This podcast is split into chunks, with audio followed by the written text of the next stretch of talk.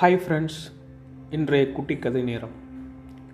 உங்களுக்காக வாசித்து வழங்குவது உங்கள் சிவா. ஒரு பிச்சைக்காரன் விலை உயர்ந்த வைரத்தை வழியில் கண்டெடுத்தான். அதன் மதிப்பு என்னவென்று தெரியாமலே அதை தன்னுடன் இருந்த கழுதையின் காதில் மாட்டிவிட்டான். அதை கண்காணித்துக் கொண்டிருந்த ஒரு வைர வியாபாரி அவனிடம் சென்று இந்த கல்லை எனக்கு கொடுத்தால் நான் உனக்கு பணம் தருகிறேன். எவ்வளவு வேண்டும் கேள். என்றான். உடனே பிச்சைக்காரன் அப்படியானால் ஒரு ரூபாய் தந்துவிட்டு இந்த கல்லை வைத்துக்கொள் என்றான். அதற்கு வைர வியாபாரி இன்னும் குறைவாக வாங்கும் எண்ணத்துடன் ஒரு ரூபாய் அதிகம் நான் உனக்கு ஐம்பது பைசா தருகிறேன். இல்லை என்றால் வேண்டாம் என்றான்.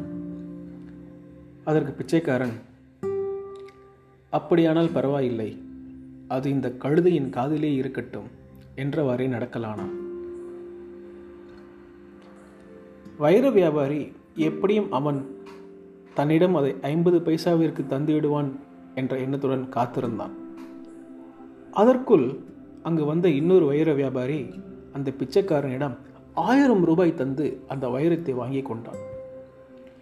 இதை சற்றும் எதிர்பாராத முதல் வைர வியாபாரி அதிர்ச்சியுடன் அட அடிமுட்டாளே கோடி ரூபாய் மதிப்புள்ள வைரத்தை வெறும் ஆயிரத்துக்கு கொடுத்துவிட்டு இவ்வளவு சந்தோஷமாக செல்கிறாயே நன்றாக ஏமாந்து விட்டாய் என்றான். அதை கேட்ட பிச்சைக்காரன் பலத்த சிரிப்புடன் யார் முட்டால் எனக்கு அதன் மதிப்பு தெரியாது அதனால் அதை இந்த விலைக்கு விற்றுவிட்டேன். மேலும் எனக்கு இதுவே மிகப்பெரிய தொகை எனவே நான் மிகுந்த மகிழ் மகிழ்வுடன் இருக்கிறேன்.